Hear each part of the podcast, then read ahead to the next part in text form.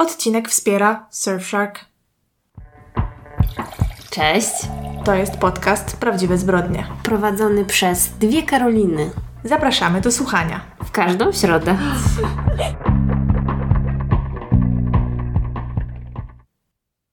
Hej. Cześć. Co tam u ciebie? A, widzisz, piję kawę. Nagrywam podcast. A u ciebie? Bardzo dobrze. Karolina zrobiła mi przed chwilą wiadro kawy i wypiłam je w jakieś 13 sekund. No, to będziesz latać po ścianach Dokładnie, zaraz. będę tu chodzić cała. Mam nadzieję tylko, że nie będę kopać w biurko, jak to lubię robić. No i jak minął Ci ostatni tydzień? Szybko. Natomiast e, gdy zastanawiałam się wczoraj, co robiłam w przygotowaniu do nagrywania podcastu, to nie byłam za bardzo w stanie stwierdzić, co robiłam. Mm. To był jeden z tych tygodni, gdy chyba nie byłam specjalnie produktywna, muszę przyznać. Ale czy to wielki problem? Chyba nie. Czasem tak musi być. Słuchałam dużo podcastów w tym tygodniu. W ogóle ostatnio mam wrażenie, że słucham trochę więcej podcastów. No to powiedz jakich? No właśnie. Yy, słucham ostatnio na przykład podcastu, który nazywa się Sustain This. I jest to podcast y, po angielsku prowadzony przez trzy kobiety.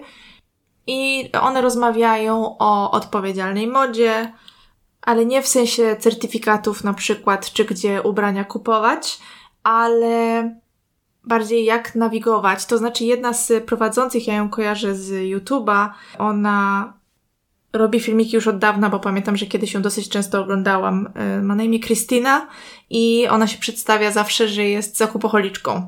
Mhm. Czy też była zakupocholiczką, bo faktycznie, gdy zaczynała na YouTubie, to oczywiście klasycznie robiła hole, jak większość y, osób.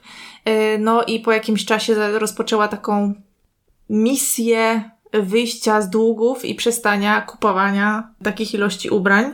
No bo jak sama przyznaje, robiła to po prostu, żeby poczuć jakąkolwiek kontrolę nad swoim życiem, ponieważ miała długi związane ze studiami, y, nigdy nie mogła tych długów spłacać, kupowała drogie rzeczy, na które tak naprawdę nie miała pieniędzy i to wpędzało ją, wiesz, w jeszcze większe poczucie braku kontroli, powiedzmy. Jedna z tych prowadzących jest stylistką na przykład, jest też jedna, która jest coachką stylu, cokolwiek to oznacza. I one wszystkie właśnie interesują się y, taką modą odpowiedzialną i mają odcinki na różne tematy, na przykład y, dlaczego moda to nie jest taki frywolny temat, czy mikrotrendy rujnują, y, wiesz, styl taki indywidualny, osobisty. No takie rozmowy koleżanek w zasadzie, które lubią ubrania, lubią się ubierać, no i jak nawigują, powiedzmy tak, w tym świecie, y, gdzie w zasadzie jesteśmy zarzucani co tydzień jakimiś nowościami i mamy poczucie, że musimy je mieć. Ja się z tym bardzo identyfikuję, powiem szczerze, bo ja ubrania bardzo lubię. Yy, uważam, że moda jest bardzo interesująca, dużo mówi o ludziach. Uważam, że ubrania też mogą bardzo dużo zmienić w tym, jak się czujemy. I tu nie chodzi mi o to, czy ktoś chce być super oryginalny, czy bardzo interesuje się modą, czy jej historią, ale uważam, że jak ubieramy się tak, jak nam się podoba i czujemy się dobrze, to dzień jest od razu inny. No dlatego uważam, że ten podcast jest fajny. Poza tym słuchałam jeszcze ostatnio polskiego podcastu. To jest w zasadzie audycja radiowa z Chili Z, ale ona jest dostępna też na Spotify'u. Podcast nazywa się Edycja Limitowana, jest prowadzony przez e, Hanię Rydlewską i to jest taki podcast e, kulturalny, powiedziałabym. To znaczy jest trochę o modzie, trochę o kulturze, e, trochę o książkach i odcinków jest sporo, także można sobie coś wybrać, jeżeli chcecie czegoś posłuchać i one są stosunkowo krótkie, bo tam 35 minut, 40, 25.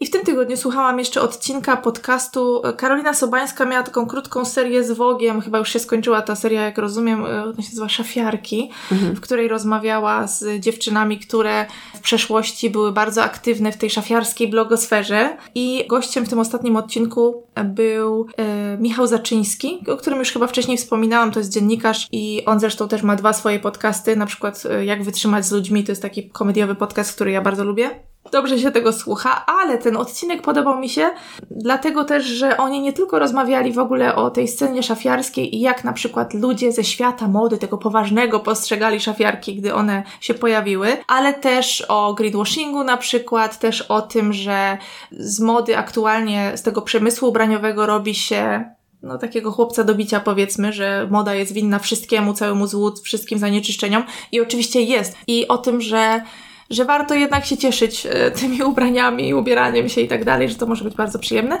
No i też świetnie się tego słuchało, także polecam. To masz, widzę, bardzo ambitne treści do polecenia, ponieważ ja w ostatnim czasie słuchałam jedynie podcastu Out of the Pods, czyli A. dotyczącego programu Love is Blind. Również zamierzam go przesłuchać, e, natomiast stwierdziłam, że niech wyjdą te wszystkie odcinki, ja wtedy z wyjeciurkiem przesłucham, bo jakoś przy ostatnim sezonie drażniło mnie, że musiałam czekać. Mm. E, Włączyło mi się coś podobnego jak z serialami, a przyznam, że między sezonami przestałam dziewczyn słuchać, bo trochę mnie nudziły tak, tak, odcinki. między, między sezonami ja Em, też ich nie no, słucham. Ale dobrze, że przypominasz, bo jeszcze by mnie umknęło. Hm. Zresztą ja chyba, ty mi poleciłaś ten, y, to znaczy nam wszystkim tutaj ten podcast, nie? Bo ja sama go raczej nie odkryłam, to musiałaś być ty. Mm, Być może. Mm, Chociaż tam właściwie one już i tak są spóźnione, bo jak tego słucham na bieżąco, no to większość tych tam newsów można się dowiedzieć z internetu czy z TikToka, takie zakulisowe sprawy programu, ale to już wszyscy wiecie, bo ostatnio też o tym mówiłam. No a propos Love is Blind, to za nami ostatni odcinek, kiedy to nagrywamy, e, za nami ostatni odcinek programu, w którym były śluby. No i jakby co, to wiadomo, będą spoilery, ale wydaje mi się, że już do tego czasu wszyscy zdążyli obejrzeć. Więc czy zaszokowały Cię odpowiedzi przy ołtarzu? Można powiedzieć, że tak. To znaczy, nie, zasz- nie spadłam z krzesła oglądając, ale mimo wszystko byłam troszkę zaskoczona, więc szok to chyba zbyt duże słowo, że Milton powiedział tak. No też mnie to chyba najbardziej zaskoczyło z tego wszystkiego. Bo byłam przekonana, że Stacy powie nie, Mm. Znaczy, ja myślę, że ona się wahała. a ja miałam jakieś takie poczucie, że ona powie nie właśnie przez te No niby długi tą sytuację finansową. Tak, no właśnie, przez tak. to krętactwo i z jego, bo jego tłumaczenie, już abstrahując od podejścia Stacy do pieniędzy, bo tam wiadomo, każdy ma jakąś opinię na ten temat, jak się wejdzie chociażby na TikToka. I jest trochę skeczy też zresztą z, ze Stacy w roli głównej. To no niestety jego tłumaczenie, dlaczego nie mówił, gdy o to go pytała wielokrotnie, no to jest takie dosyć grubymi nićmi szyte. Z drugiej strony rozumiem, że on czuł się przez nią dosyć oceniany w tych kwestiach i może, może gdzieś tam próbował od tego uciekać. Nie wiem, trochę mi go szkoda było, bo w porównaniu do Lidii, on wydaje się być stosunkowo szczery w swoich reakcjach. Ale wiesz co, ja zauważyłam tylko jedną rzecz w temacie Iziego, że mi się wydaje, że on przez 90% tego programu był pijany. Możliwe, tak.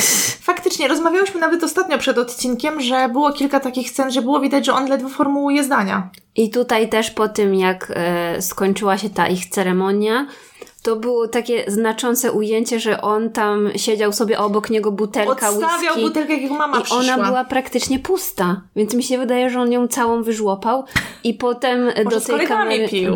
Nie wiem. I potem do tej kamery płakał i mówił o Titaniku, a ja sobie myślę, nie stary, co ty robisz w ogóle? To Napij znaczy- się kawy. Mam jakieś takie poczucie, oczywiście bardzo możliwe, że błędne, że to jest wszystko wyreżyserowane, że on się jakoś tam starał, natomiast czy ja mu ufam? No nie. Mm-mm. Ja mu nie ufam, natomiast e, w porównaniu do Lidii uważam, że te jego reakcje wyglądają w telewizji na w miarę szczere. E, W tych ostatnich odcinkach oczywiście, bo wcześniej też się różnie zachowywał. A Lidia z kolei, ja nie mówię, że ona jest fałszywa we wszystkim, co robi, ale ma tak teatralną osobowość, że to wszystko wygląda jak jeden wielki performance w tym ostatnim odcinku. Mhm. Te jej reakcje, y, jakieś takie to mówienie łamiącym się głosem, y, nie wiem, czy to było w tym odcinku, czy w jakimś No, innym, już się było. gubię. I ona tak, te, takie miny robi, ja po prostu ja nie mogę w to uwierzyć, co tam się dzieje. No wiem. Jak dla mnie ona też gra. Ale no cóż, y, z tego programu myślę, że możemy spokojnie wynieść wniosek, że miłość nie jest ślepa. Mhm. Bo oni zawsze tam to podkreślają to pytanie. Czy miłość jest naprawdę ślepa? Otóż nie, Nie. jest. Bo jak widać, ludzie nie potrafią się dopasować, rozstają się przed ołtarzem albo po. Yy, mi się wydaje, że pary, które przetrwały przez te wszystkie sezony, to był po prostu czysty przypadek. No ten sezon był beznadziejny, powiedzmy sobie szczerze i otwarcie. Tak. Ale reunion na pewno będzie interesujące. Chociaż już jak wysłuchacie tego odcinka, to już jesteśmy po reunion, więc jestem ciekawa, co się wydarzyło. ale na pewno podyskutujemy o tym następnym razem. Dokładnie. No ja też na fali Love is Blind i tego rozczarowania w zasadzie, jakie przeżyłam tym sezonem, e, postanowiłam kontynuować swoją przygodę z Hotel Paradise po tym, jak już wyszło 7 sezonów. I miliard osób e, mi to polecało jakoś, nie wiem, podchodziłam do tego jak do jeża. I muszę powiedzieć, że oczywiście nadal cringe co drugą scenę mam, jak to oglądam, bo oglądam ten najnowszy sezon, który się swoją drogą jeszcze nie skończył, ale muszę powiedzieć, że jako program sam w sobie jest to dużo bardziej interesujące niż Love Island. To znaczy, w Love Island jednak śmieszy mnie to, że ci ludzie się poznają, już się parują i tak wszyscy tylko o tej miłości gadają. A w Hotel Paradise oczywiście jest to program randkowy, ale dużo ludzi tam mówi, a przyszedłem po przygodę, przyszedłem się pobawić, przyszedłem sobie popoznawać A w ludzi. ogóle o co tam chodzi, powiedz, bo ja nie No wiem. właśnie. W tym programie jest coś takiego jak rajskie rozdania, to znaczy program zaczyna się... Poczekaj, bo zaczynam trochę od połowy. W każdym razie jest powiedzmy pięciu mężczyzn i pięć kobiet. W początku jest na przykład więcej kobiet o jedną, więcej mężczyzn o jednego. Ciągle nowi uczestnicy dochodzą, inni odpadają i właśnie odpadają w trakcie rajskich rozdań, ponieważ ci ludzie mają się parować ze sobą, mieszkają wtedy razem w pokoju i co tydzień mają zdecydować z kim chcą być w parze. Na zmianę decydują mężczyźni i kobiety. I na przykład może się zdarzyć tak, że podczas tego rajskiego rozdania na przykład dwie kobiety staną za jednym mężczyzną i potem on wybiera, z którą chce jakby zostać w parze, no i ta osoba, która nie ma pary, po prostu odpada. No i potem znowu, wiesz, dochodzą jacyś nowi uczestnicy. Ja nie wiem, jak dla mnie tam nie ma żadnych zasad, jeśli o to chodzi, w jaki sposób oni dorzucają te nowe osoby do miksu. I czasem te nowe osoby dłużej się utrzymują, czasem odpadają. Generalnie chodzi o to, żeby przetrwać do końca. Jak rozumiem, do finału dochodzi tam, nie wiem, pięć par czy coś takiego i one biorą udział w różnych konkurencjach i potem robią jakieś takie głosowanie, która z par powinna wygrać. I potem ta, która została wybrana, idzie taką ścieżką i stawiają kroki na różnych kwotach, i w każdym momencie każda z tych osób może wybrać, że rzucić jakąś tam kulą czy czymś tam na jakiejś kwocie, i wtedy jej partner zostaje z niczym. Albo sobie ufają i idą, wiesz, wspólnie do końca i tam wygrywają hajs czy coś, nie wiem. A, czyli chodzi o pieniądze. No albo o miłość. Wiesz, ja finału jeszcze nie oglądałam, więc ja szczerze mówiąc nawet nie wiem. Jak wiecie dokładnie o co chodzi w tym finale, to dajcie znać. To, To jest, takie, to takie miłosne Squid Games. to jest chyba tak, to, to jest chyba tak, że oni, y, jeżeli nie rozbiją tej kuli i dojdą jakby do siebie na tej ścieżce, bo zaczynają z dwóch, wiesz, końców, to wtedy dostają jakąś kwotę do podziału chyba, czy coś takiego, czyli mają miłość plus jakieś pieniądze. Ja nawet nie wiem. W każdym razie tam jest mnóstwo ludzi, którzy na przykład, wiesz, strategię wybierają zamiast tej miłości i strategicznie dobierają tych partnerów, knują jakieś tam, y, wiesz, rozwiązania, co zrobić, żeby ktoś tam nie odpadł, wiesz, przyjaźnie jakieś tam się zawierają, więc ludzie tam, niektórzy o siebie dbają, prawda, żeby ich, ich tam przyjaciel czy przyjaciółka nie odpadli. Ja myślę, że ja bym zwariowała w takim programie, bo tam nie możesz nikomu ufać w zasadzie. No, także pod takim względem gierek i, i tego, jak tam ludzie strategicznie też próbują sobie to wszystko rozplanować, jest no dużo ciekawszy niż Love Island, bo domyślam się, że w Love Island ludzie też tak robią, tylko tego nie pokazują, bo to ma być wszystko, wiesz, miłość, nie? Okej. Czy cokolwiek zrozumiałaś z tego, co mówią? No, mniej więcej, tak. W dalszym ciągu nie wiem, czy jestem zainteresowana oglądaniem tego, ale, ale brzmi zabawnie. To z innej beczki muszę się Wam e, pochwalić, że w ostatnim tygodniu byłam na wyjątkowym wydarzeniu. Na koncercie Hani Rani, moja ulubiona polska artystka. Mieliśmy takie szczęście we Wrocławiu, że wystąpiła w Narodowym Forum Muzyki, bo mówiłam, że w zeszłym roku chyba byłam na jej koncercie w plenerze. No i wiadomo, to nie, nie równa się takiej przestrzeni stworzonej do tego, żeby tam były super koncerty. I też jak wrzuciłam to na Instagramie, to parę osób właśnie napisało do mnie, że było na jej koncertach w innych miastach w Polsce, bo teraz miała tą trasę koncertową. Więc jeżeli jeszcze jej nie znacie, a lubicie taki miks muzyki elektronicznej z muzyką klasyczną albo ambient, jest to taki miks gatunkowy, to na pewno.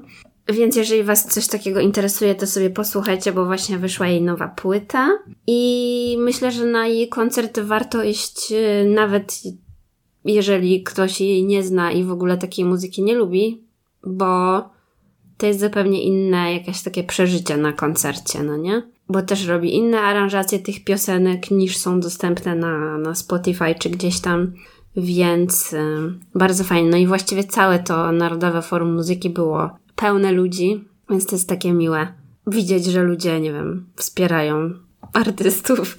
Poza tym ona teraz chyba pojechała w świat dawać koncerty w jeszcze fajniejszych miejscach niż Wrocław. Nie wierzę w to. I Polska. Są fajniejsze miejsca? No.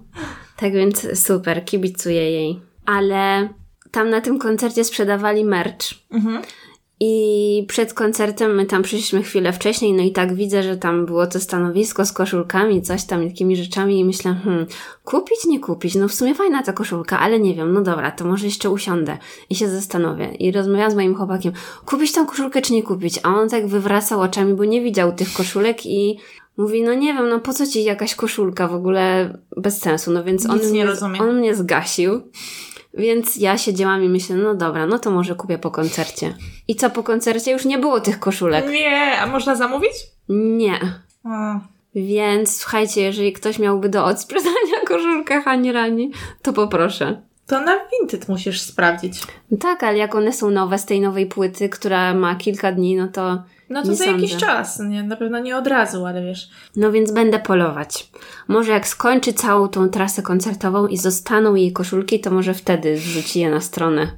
Może jeszcze nie wszystko stracone. Chyba, że Hania słucha, to poproszę koszulkę. Pozdrawiamy Hanię. No to co, tradycyjnie jestem ciekawa, co dzisiaj dla nas przygotowałaś. Dołączył do nas słodki jogi, szuka sobie miejsca do spania. Jakbyście go słyszeli, to Do spania albo do psocenia, No zobaczymy.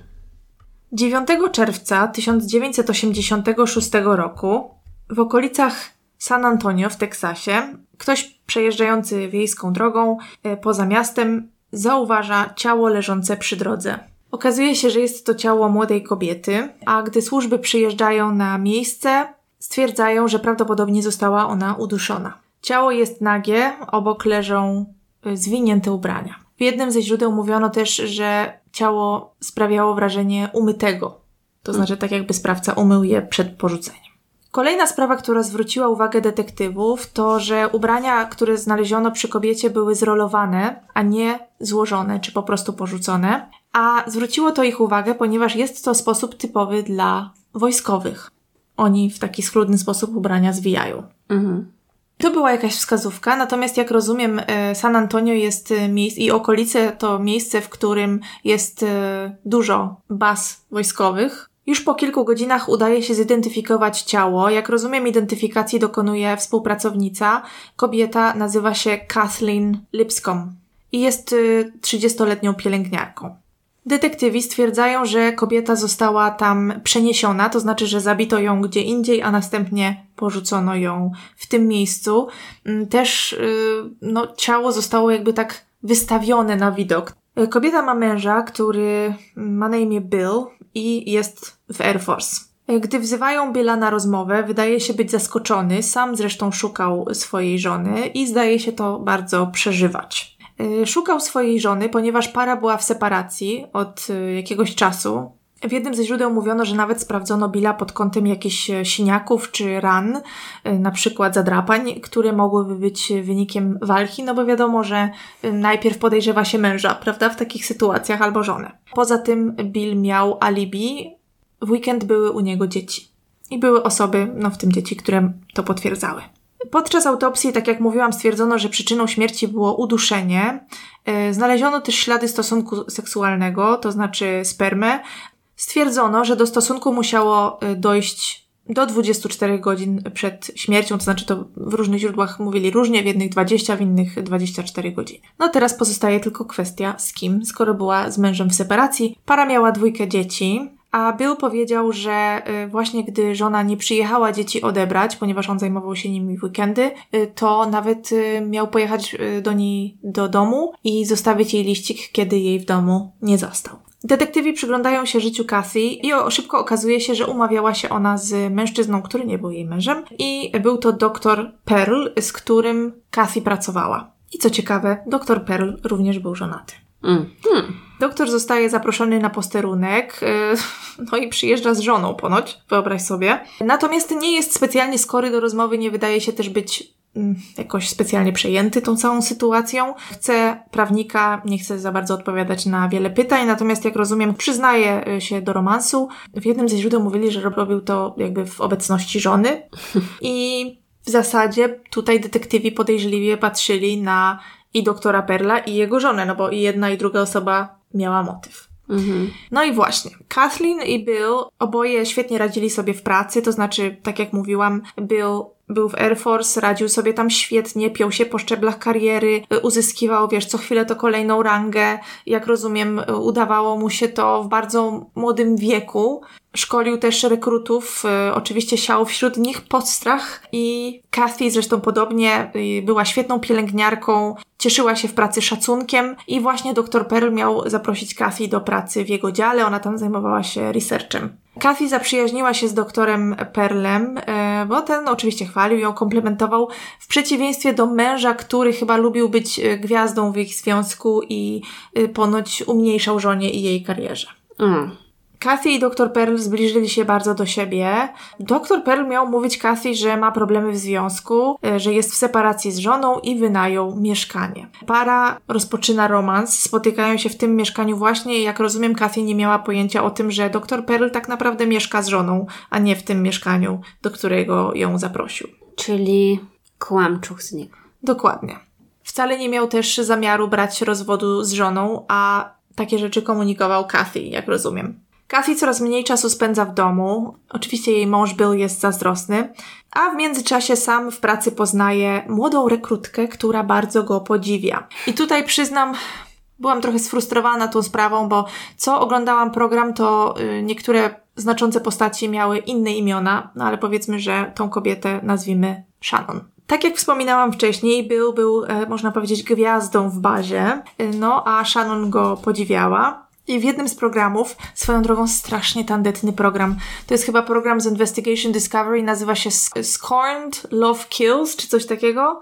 A dlaczego mówię, że jest tandetny? Ponieważ tam nawet na początku jest y, jakiś taki takie ostrzeżenie, że y, odgrywają tam takie sceny natury seksualnej. No i faktycznie pierwsza połowa tego odcinka to były po prostu sceny. Oczywiście tam lektor y, czy, czy różne osoby wypowiadają się na temat tej sprawy, a wiesz, wizja jest taka, że y, dr Pearl z Kathleen, oczywiście aktorzy odgrywający ich rolę, się obściskują, nie? I tam obcałowują, a potem Bill z Shannon się obcałowują. No jakiś absurd. W każdym razie już zdradziłam, że między Bill i Shannon również y, dochodzi do pogłębienia relacji. W tym programie mówili właśnie, że pewnego dnia po kłótni z żoną Bill wyszedł z domu i oczywiście spotkał Shannon, która zaprosiła go do siebie do domu. Nie wiem skąd oni mają taką, taką, takie szczegółowe informacje, ale tak się stało. Oczywiście taki romans y, w zasadzie z podwładną mógł bardzo zagrozić karierze Billa, no więc tutaj ostrożnie, prawda? Trzeba było się zachowywać. Na wiosnę 86 roku Kathy wyjeżdża z doktorem Perlem na jakąś konferencję, no i oczywiście wtedy może sobie y, swobodnie spędzać czas z nowym ukochanym. A Bill y, jest y, względem żony coraz bardziej podejrzliwy y, i pewnego dnia znajduje y, u swojej żony tabletki antykoncepcyjne, co bardzo go dziwi i potwierdza jego podejrzliwość, ponieważ on poddał się wasektomii, więc teoretycznie do uprawiania seksu z nim żona nie potrzebowałaby tabletek antykoncepcyjnych. No i właśnie, ponoć Kathleen też zorientowała się, że jej mąż e, ma kogoś na boku, gdy e, poszła na jeden e, z meczy, w których grał jej mąż Bill, ponieważ on tam już w baseball i w softball i w coś tam grywał. I gdy poszła na mecz, zobaczyła, że jest tam kobieta, która bardzo mu kibicuje. Nawet chyba za bardzo. Tak. Koniec końców napięcie tak wzrasta w domu Kathy i Billa, że kobieta składa wniosek rozwodowy, postanawia od męża odejść. Po ośmiu latach małżeństwa są w separacji i Bill właśnie zaczyna zajmować się dziećmi w weekendy. Jak rozumiem, na tamtym etapie policja nie wiedziała o tym, że Bill miał jakąś kochankę. Byli podejrzliwi w stosunku do kochanka Kathy, czyli doktora Perla i jego żony, no bo tutaj obie osoby miałyby motyw, żeby chcieć pozbyć się Kathy. Ale w międzyczasie Detektywi otrzymują też informacje o pielęgniarzu, który pracował w tym samym miejscu co Kathy, miał z nią styczność, który po morderstwie Kathy po prostu nie zjawił się w pracy. W jednym z programów mówili, że ten mężczyzna miał na imię Vincent i po prostu, po prostu się wyprowadził, nie stawił się w pracy, nie odebrał nawet swojej ostatniej wypłaty. O, to dziwne. Tak, wyjechał z miasta, no było to właśnie dosyć dziwne. Pojawiła się też y, osoba, która zgłosiła się na policję, ponieważ otrzymała telefon, y, w którym jakiś męski bodajże głos powiedział jej, ty jesteś następna. Mhm. Więc oczywiście kobieta zgłosiła się, wiedząc co wydarzyło się z y, Kathy.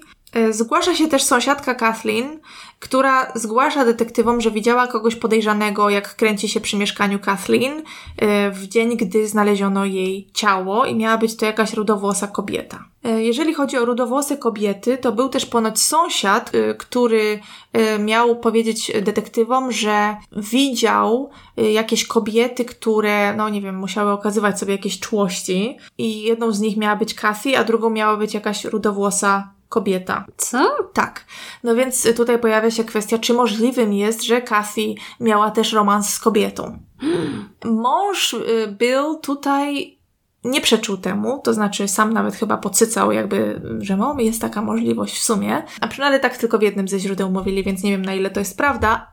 Ale dlaczego te rude włosy są znaczące, bo wyobraź sobie, że na ciele Kathy znaleziono kilka krótkich, rudych włosów, które po zbadaniu pod mikroskopem okazały się być farbowane. Hmm. No ale to potem jeszcze do tego wrócimy. Tydzień po morderstwie Kathleen znaleziono jej samochód na parkingu restauracji niedaleko domu, ale po zbadaniu auta pod kątem śladów mm, niestety nic nie znaleziono. Ten 9 czerwca to był poniedziałek i ustalono, że Kathy musiała zginąć po południu czy też wieczorem w niedzielę, dzień wcześniej, a zrobiono to na podstawie zawartości jej żołądka, to znaczy stwierdzono, że jadła chińszczyznę krótko przed śmiercią, e, jedzenie było w zasadzie niestrawione, a co więcej, tam w, oczywiście jest też odcinek programu Forensic Files na ten temat, więc to stamtąd takie smaczki.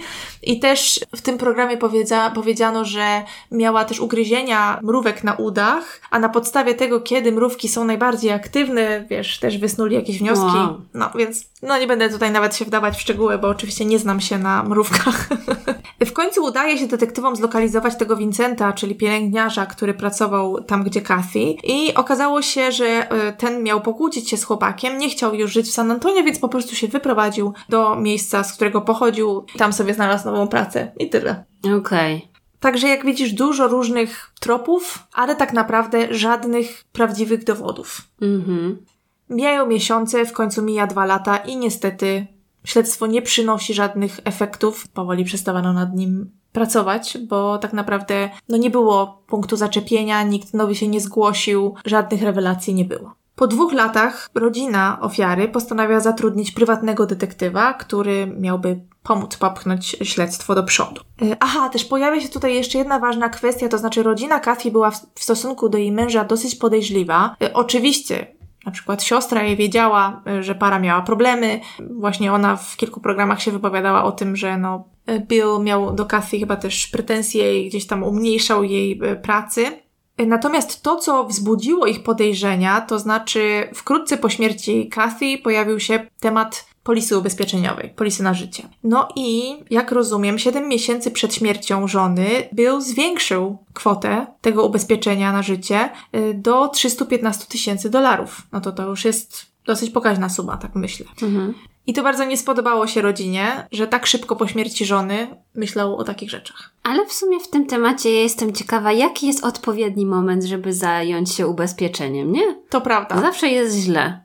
Ale z drugiej strony, jeżeli nikt nic nie ma na sumieniu, mhm. umiera ci bliska osoba, no to nie wiem, może potrzebujesz na przykład pieniądze na, na pogrzeb, na te wszystkie uroczystości no i tak, tak dalej, na, no to... Na pewno nie są to tanie rzeczy, a nie każdego stać, prawda, żeby takie, no, niezaplanowane wydatki mieć. Ale domyślam się, że tutaj może też chodzić o to, w jaki sposób ktoś, no, wiesz, do tego podchodzi, prawda? Ten pan detektyw, którego zatrudnia rodzina, nazywa się Tom Bevans i on oczywiście ponownie zaczyna przeglądać e, wszystkie informacje, jakie udało się zebrać w sprawie morderstwa Kathy, to znaczy listę podejrzanych, a także wszelkie dowody i osobiste rzeczy Kathy. No i właśnie, przeglądając y, osobiste rzeczy Kathy, natrafia na jej kalendarz, w którym kobieta, no w pewnym sensie traktowała to trochę jak dziennik, zapisywała tam różne rzeczy, które wydarzyły się w jej życiu, czy też się wydarzą. I na przykład właśnie na wiosnę 86 jest wpis, w którym Kathy wspomina o kimś, kto nazywa się Shannon i o y, turnieju baseballu. Okazuje się, że Shannon należy do Air Force, tak jak mąż Kathy Bill, a o parze od dłuższego czasu krążyły plotki, ludzie podejrzewali, że mają romans. To jest nowość w śledztwie na tym etapie, więc prywatny detektyw Tom postanawia za zadzwonić do bazy Air Force i prosi właśnie Shannon do telefonu, która do niego podchodzi, rozmawiają, yy, mówi jej, że został zatrudniony przez rodzinę Kathy, chce porozmawiać. No tutaj Shannon mówi, że okej, okay, jak chce o tym rozmawiać, to ona potrzebuje prawnika i zgadza się właśnie na to spotkanie, które jest współorganizowane oczywiście z policją i odbywa się na lokalnym posterunku. Kobieta oczywiście mówi, że nie miała nic wspólnego ze śmiercią Kathy, ale ma za to dużo do powiedzenia o Billu. Mhm. Okazuje się, że Bill miał oszukiwać na testach, które pisał, e, żeby piąć się właśnie po szczeblach kariery w Air mhm. Force. Miał zdobywać e, te informacje przed testami od innych osób, czyli jakby pytał ich o pytania, jakie mieli na tych testach i w ten sposób, wiesz, zbierał całą listę. E, w jednym ze źródeł wspomnieli nawet, że to byli informatorzy, których on opłacał. Okej. Okay. A sprawa miała być grubsza, ponieważ miała nie tyczyć się tylko Billa, a Bill miał potem to dalej sprzedawać. Hmm. Czyli no, miał pomagać innym oszukiwać, co umówmy się byłoby końcem jego kariery w Air Force, a poza tym narobiłoby też problemu wielu innym osobom. No. Według Shannon, Kathy wiedziała o tym, że Bill oszukiwał i miała nawet używać tej informacji przeciwko Billowi. To znaczy, kiedy para się rozstała i doszło do ustaleń związanych z rozwodem, no to okazało się, że Bill chciałby mieć opiekę nad dziećmi, a Kathy nie chciała na to pozwolić. No i jak rozumiem, mogła tą wiedzę o oszustwach Billa wykorzystać przeciwko niemu. Czyli go szantażowała trochę. Tak. Co więcej, Shannon powiedziała, że detektywi powinni znaleźć kolegę Billa z bazy, nazwijmy go Tony, bo on też występował pod różnymi imionami i nazwiskami, który miał ponoć brać udział też w tym całym spisku oszustw na egzaminach. Poza tym, to też akurat z Forensic Files, y, właśnie ten detektyw, Tom, miał w dzienniku Kathy znaleźć też wpis, w którym ona napisała, że Bill oszukiwał na teście, który doprowadził do jednego z jego awansów. No, oczywiście z racji tego, że ta sprawa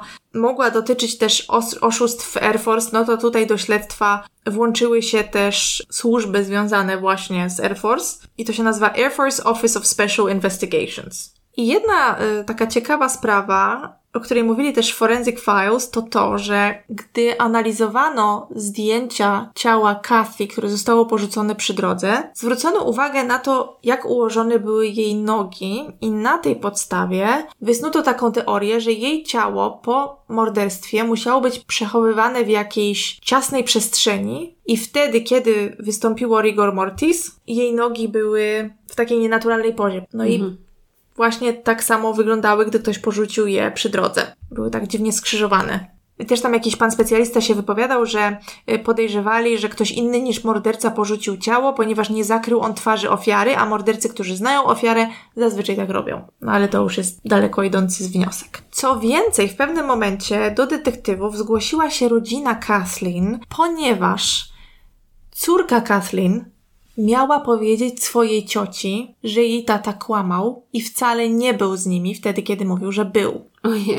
To znaczy, dzieci miały wstać w nocy, któregoś tam się chciało pić, już nie pamiętam czy jej, czy jej bratu, i okazało się, że y, taty nie ma w domu, a gdy dzieci wyjrzały, to zobaczyły, wyjrzały na zewnątrz, to zobaczyły też, że y, auta ojca nie ma. Hmm. No, ale to daje do myślenia, prawda? Sprytne dzieci. Tak, ale ponoć też wcześniej nic nie mówiły, bo bały się. No, tata ponoć był wobec nich taki dosyć surowy. Mhm. Też w jednym z programów, już nie pamiętam, w, w którym. Y, bodajże mama Kathleen powiedziała, że jej wnuczka miała zapytać jej, e, jak myślisz, kto zabił moją mamę? Babcia mówi, nie wiem, a ty jak myślisz? I ta y, dziewczynka miała powiedzieć, że że mój tatuś, bo nie był tam, gdzie mówił, że był. O Boże. No, to niestety zostało uznane przez osoby zajmujące się tym śledztwem jako no, niewiarygodny dowód, bo można by było to podważyć, że ktoś dziecku powiedział, że ma tak powiedzieć i tak dalej. No ale chyba są specjaliści też, którzy by ocenili, czy dziecko kłamie, czy nie kłamie. No tak, no ale rozumiem, że tutaj detektywi chcieli mieć, jak i prokuratura chcieli mieć takie, no jakieś niezbite dowody, czy też takie fizyczne, a nie tylko takie poszlakowe, prawda? Policja postanawia odnaleźć y, kolegę Billa Toniego po tym, co mówi im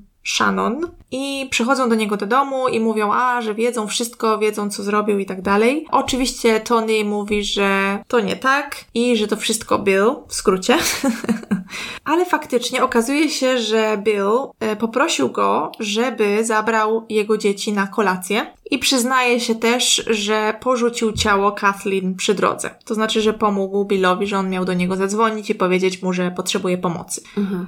Tony zgadza się pomóc y, policji, to znaczy idzie porozmawiać z Billem z podsłuchem, ale podczas tej rozmowy Bill nie mówi nic, co świadczyłoby o jego winie, by zostać użyte jako dowód. Ale za to ma dla detektywów coś innego. To znaczy okazuje się, że ich teoria o tym, że ciało Kathy po śmierci było przechowywane w jakimś y, małym, ciasnym miejscu, była prawdziwa. To znaczy, Tony mówi, że ma nadal skrzynię, w której Bill trzymał ciało Kathy po tym, jak ją zabił, zanim Tony to ciało porzucił przy drodze. E, Chociaż oczywiście Bill prosił Toniego o to, żeby się tej skrzyni pozbył, no ale on uważał, że to jest taki piękny mebel. I e, gdy detektywi przejmują ten mebel, to faktycznie znajdują na dnie tej skrzyni małą plamkę, badają ją, okazuje się, że jest to krew i stwierdzają, że jest to krew Kathy. To jest rok 89 w tym momencie. No, służby postanawiają trochę pobawić się z Bylem, to znaczy doprowadzić go do takiej sytuacji, żeby się stresował i wiesz, co chwilę oglądał się przez ramię.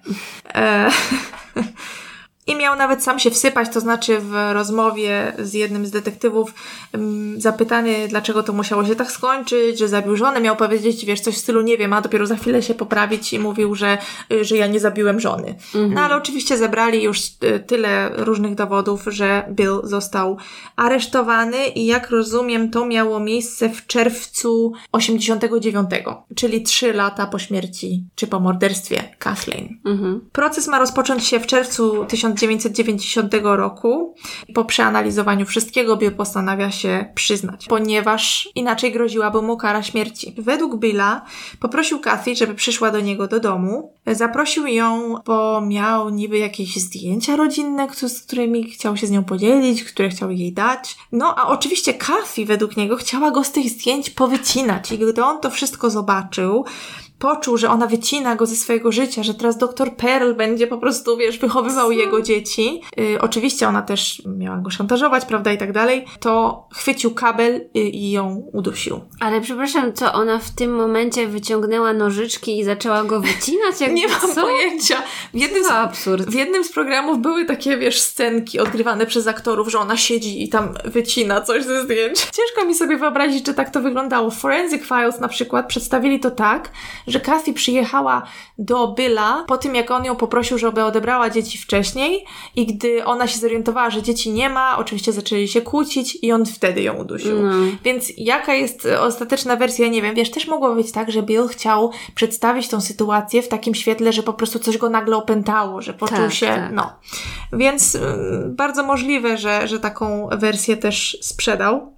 Teraz pozostaje kwestia tych czerwonych włosów i, i w kilku źródłach słyszałam, że, czy też tych rudych włosów, i w kilku źródłach słyszałam, że y, stwierdzono, że mogli je sprawcy podrzucić tam specjalnie Mhm. żeby zmylić śledczych. W trakcie śledztwa okazało się, że też że ten mężczyzna, który widział Kathy z jakąś kobietą w czerwonych włosach w dwuznacznych sytuacjach, to wcale jednak jej nie widział, a telefon do sąsiadki, której, wiesz, ktoś mówił, ty jesteś następna, też się nie powtórzył i nic takiego też się później nie wydarzyło.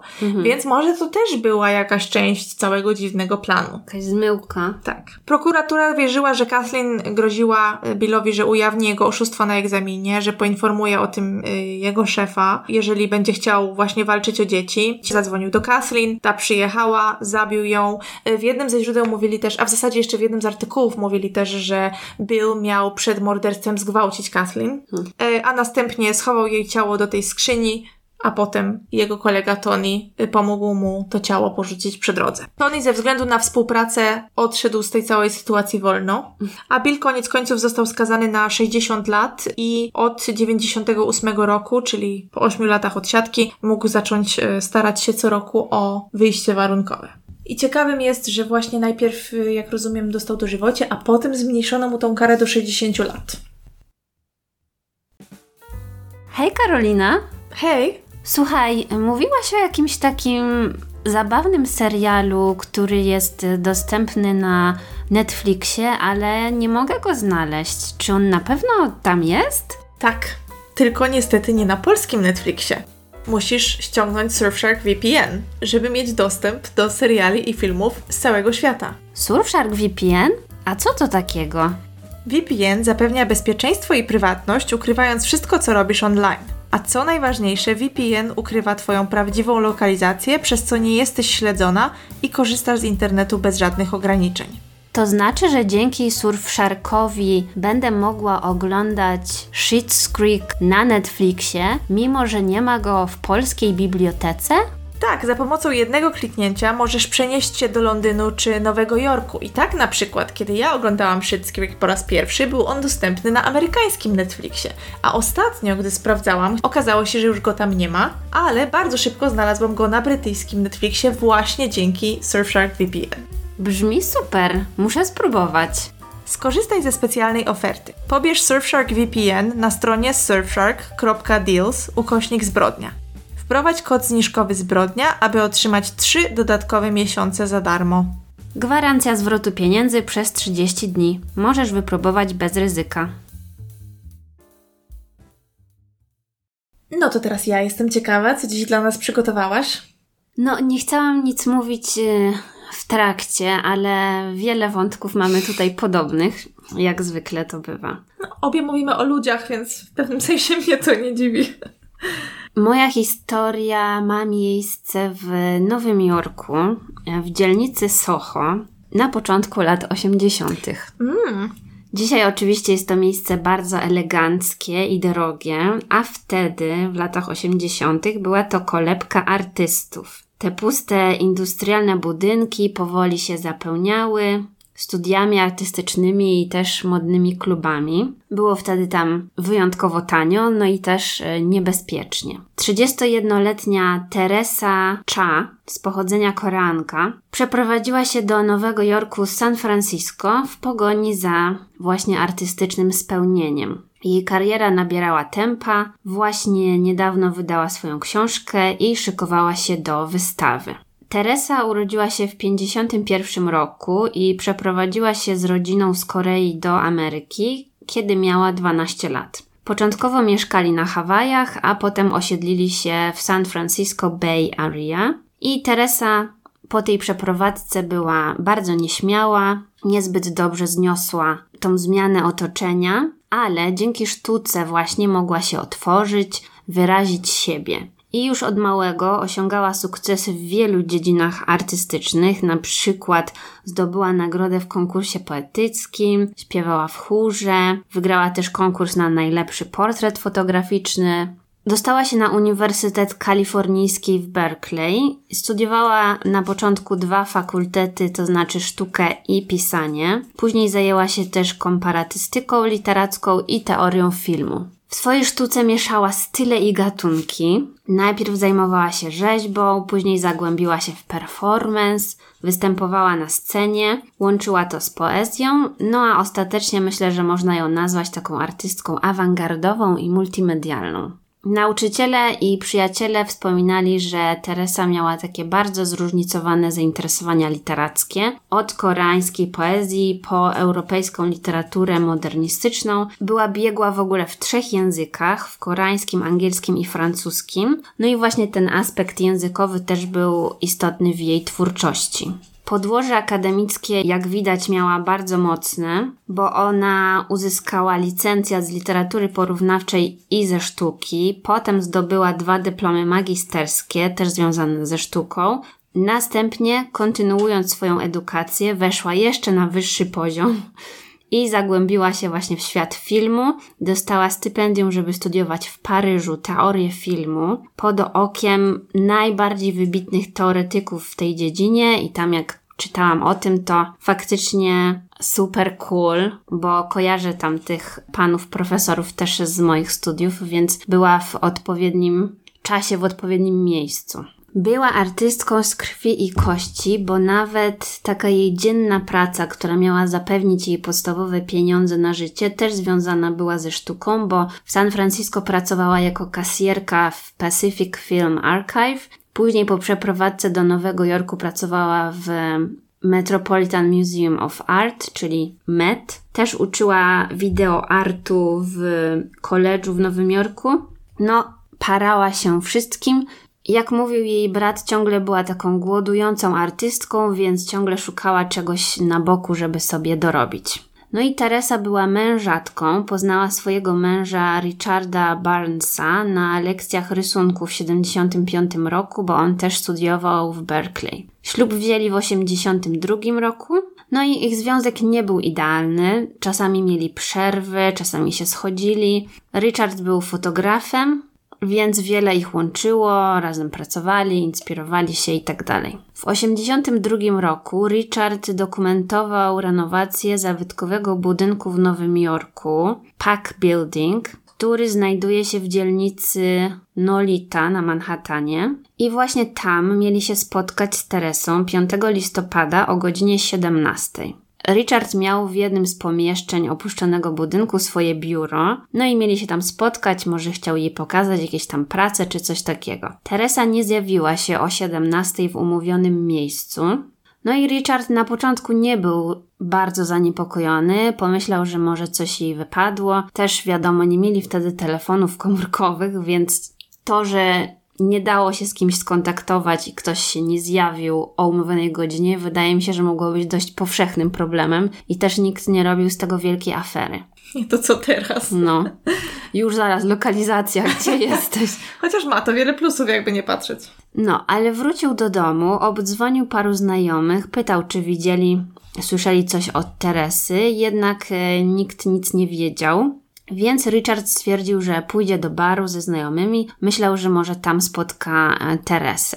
Ale jej nie było na mieście, więc znowu pytał znajomych, których spotkał, czy może ją widzieli. Wszyscy mówili, że nie. Więc e, Richard ostatecznie wrócił do domu jakoś późno wieczorem. I właśnie już wtedy zaczął mieć złe przeczucia, no bo wydawało mu się, że do mieszkania będzie musiała wrócić. W końcu postanowił pójść na lokalny komisariat policji, to było około drugiej, trzeciej w nocy, żeby zgłosić jej zaginięcie. Z kolei policja w Soho wcześniej tego wieczora, bo o godzinie 19.15, znalazła ciało zamordowanej kobiety na parkingu przy Elizabeth Street właśnie w Soho. Ofiara miała sunięte spodnie i majtki, co wskazywało na to, że była ofiarą gwałtu. Dodatkowo miała wiele ran z tyłu głowy i wyglądało na to, że została uduszona. Wyglądało to tak, jakby właśnie ktoś podrzucił to ciało na tym parkingu, więc zapewne to nie było miejsce morderstwa, bo to było w miarę ruchliwe miejsce i też to była dość wczesna godzina, więc jeżeli miałoby dojść do przestępstwa na tym parkingu, no to na pewno ktoś by to zauważył. Kobieta miała też rany na rękach, widać było, że próbowała się bronić. I kiedy Richard opisał Teresę policjantowi, ten od razu połączył fakty, bo kobieta, którą znaleźli kilka godzin wcześniej, również była Azjatką. Oszacowali jej wiek na 20 parę, 30 lat. Ubiór i cechy charakterystyczne się zgadzały. No i policjant właśnie wiedział, że ma dla Richarda złą wiadomość i pokazał mu Polaroida, zdjęcie zamordowanej kobiety. Matko. Więc no, nie był dość delikatny w tym. No i w ten sposób właśnie Richard potwierdził, że tak, ta zamordowana kobieta to jest Teresa. Detektywi z pomocą Richarda odtworzyli ostatnie godziny życia Teresy. Richard powiedział, że widział ją rano w domu, kiedy wychodziła do pracy do Met. Powiedział, że miała na sobie beret, rękawiczki, skórzany płaszcz i miała też ze sobą taką czerwoną torbę właśnie z logo Met.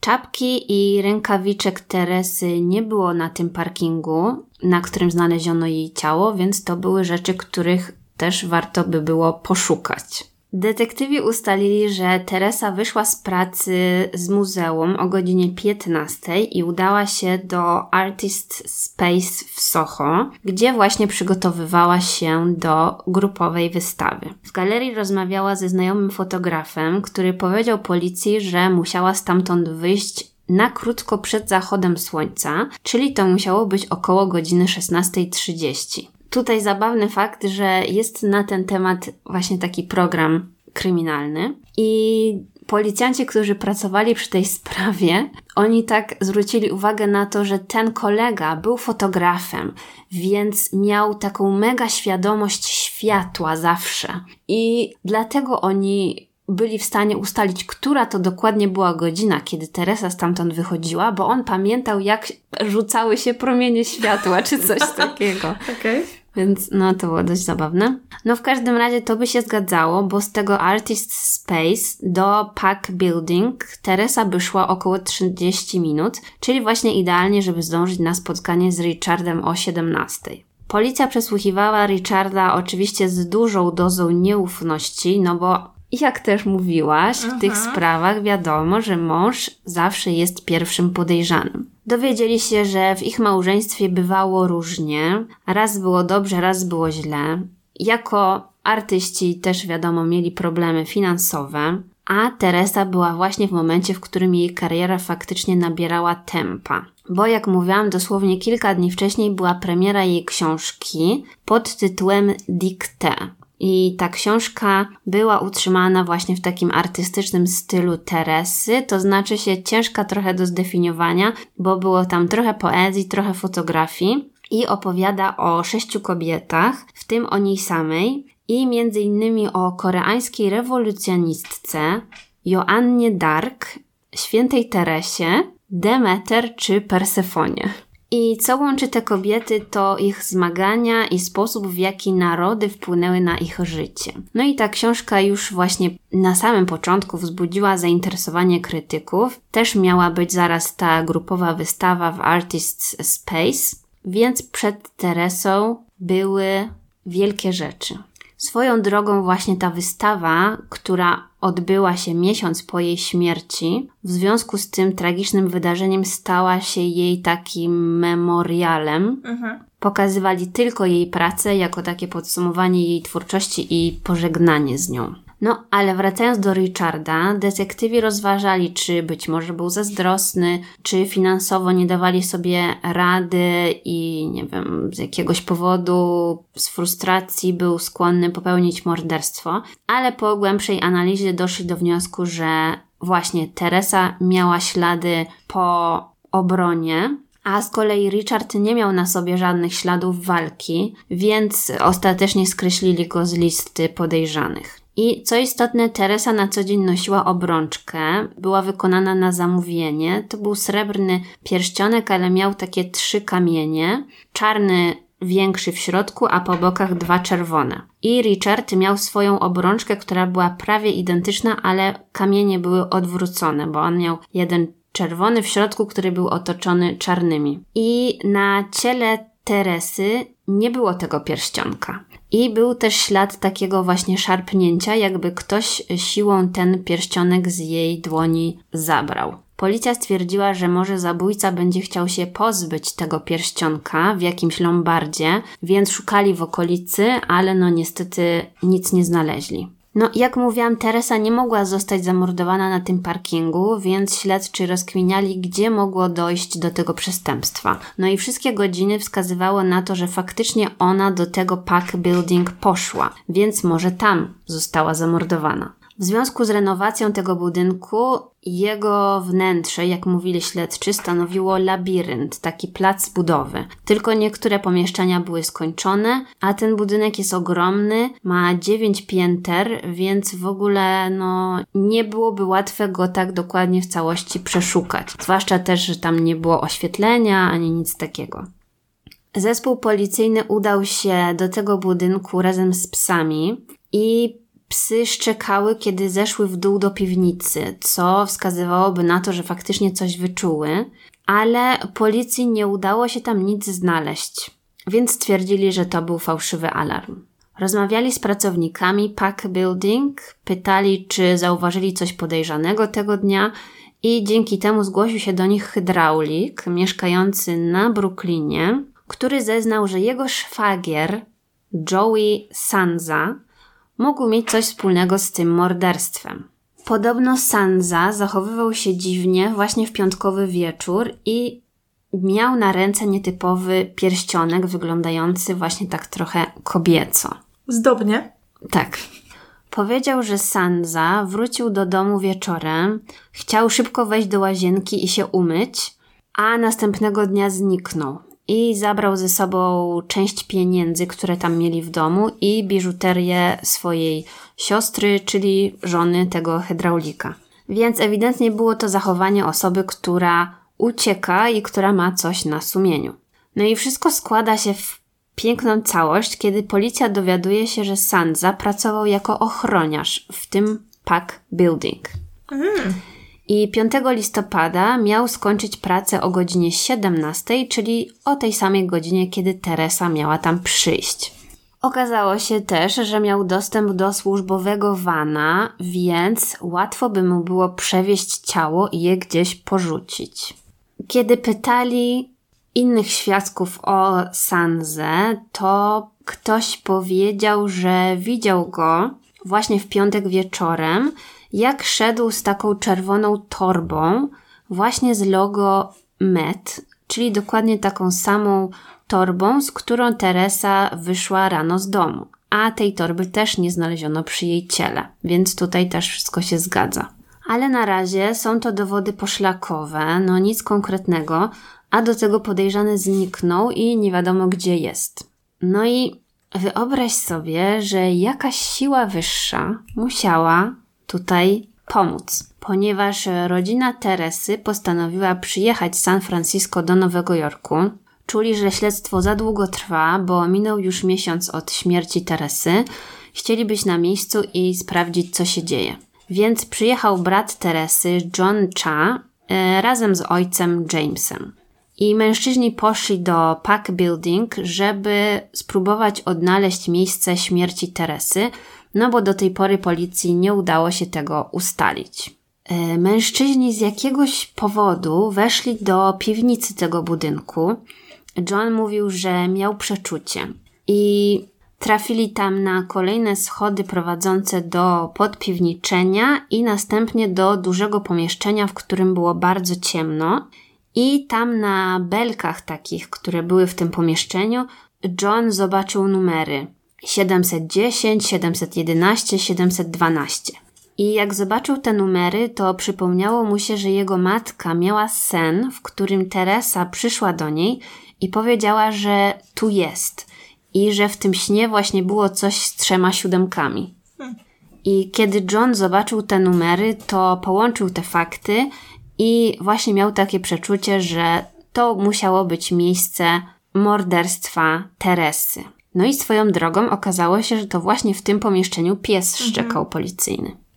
John razem z ojcem, wyobraź sobie, znaleźli w tym pomieszczeniu zaginiony beret Teresy, który był pokryty zaschniętą krwią i też tam leżały jej rękawiczki i but. No to jak policja tego mogła nie zauważyć?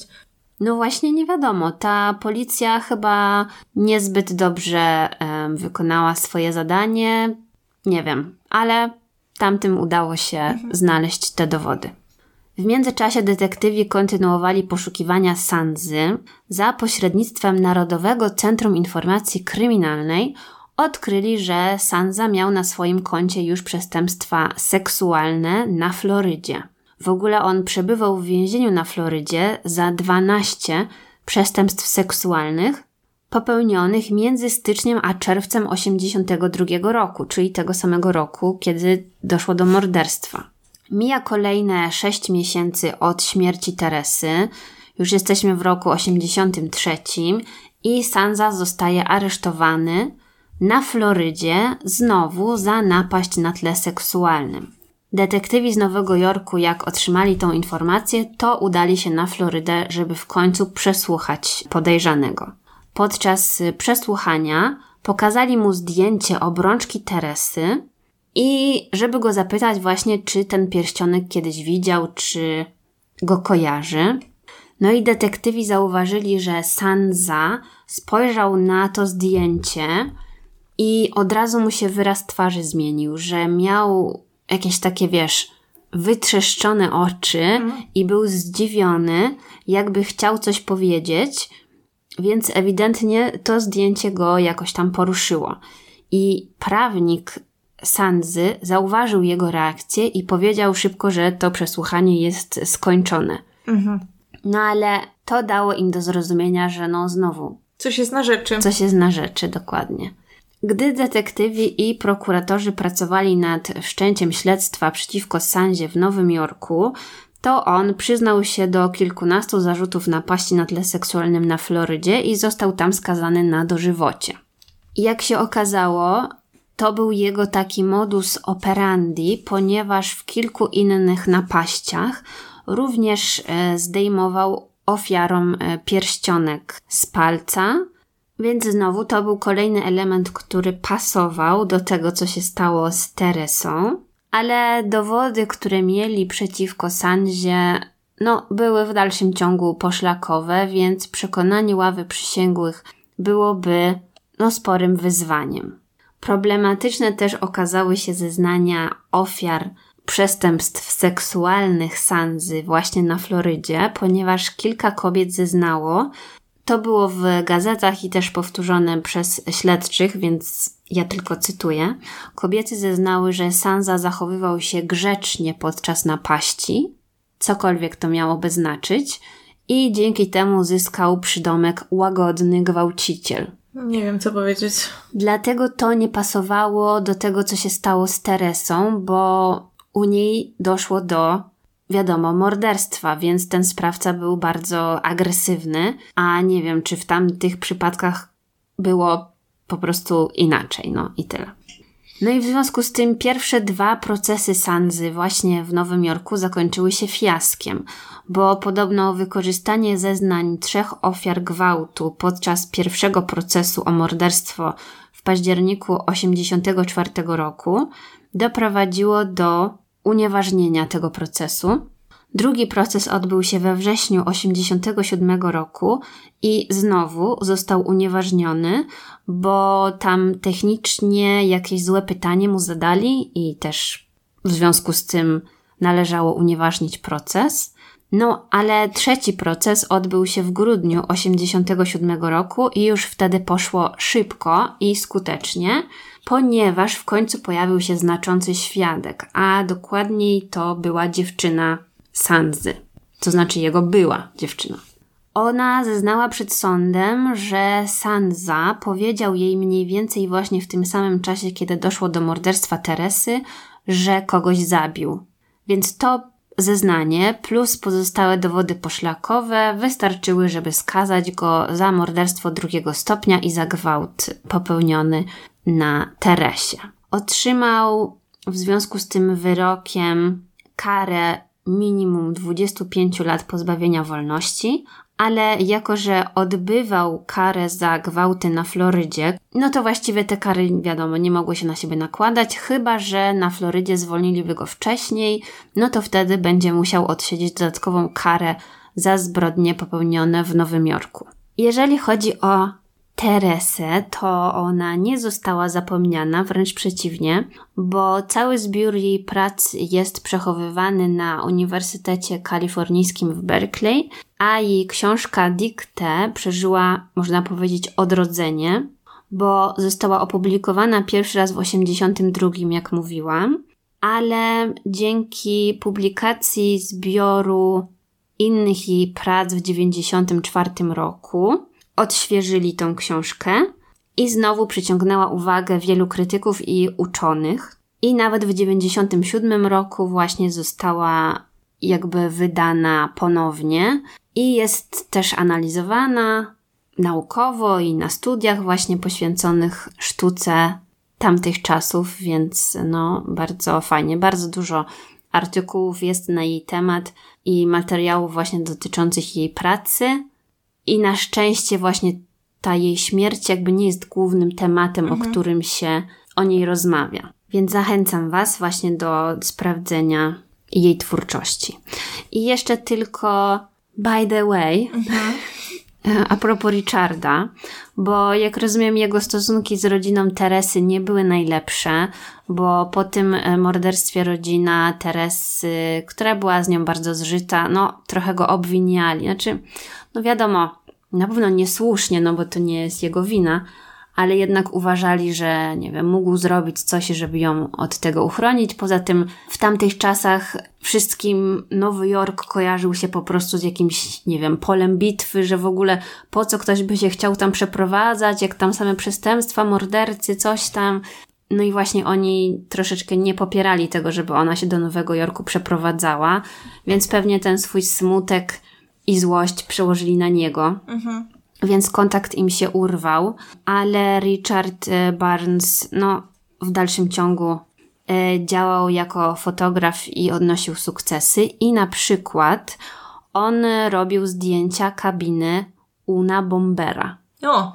Tak, bo właśnie są, nie wiem czy ty kojarzysz, ale ja kojarzę te zdjęcia, bo e, właśnie FBI przeniosło tak jakby całą kabinę do takiej hali, i właśnie Richard Barnes spędził dwa dni w magazynie w Sacramento, gdzie właśnie ta kabina została przeniesiona przez FBI i sfotografował ją właśnie w takiej izolacji.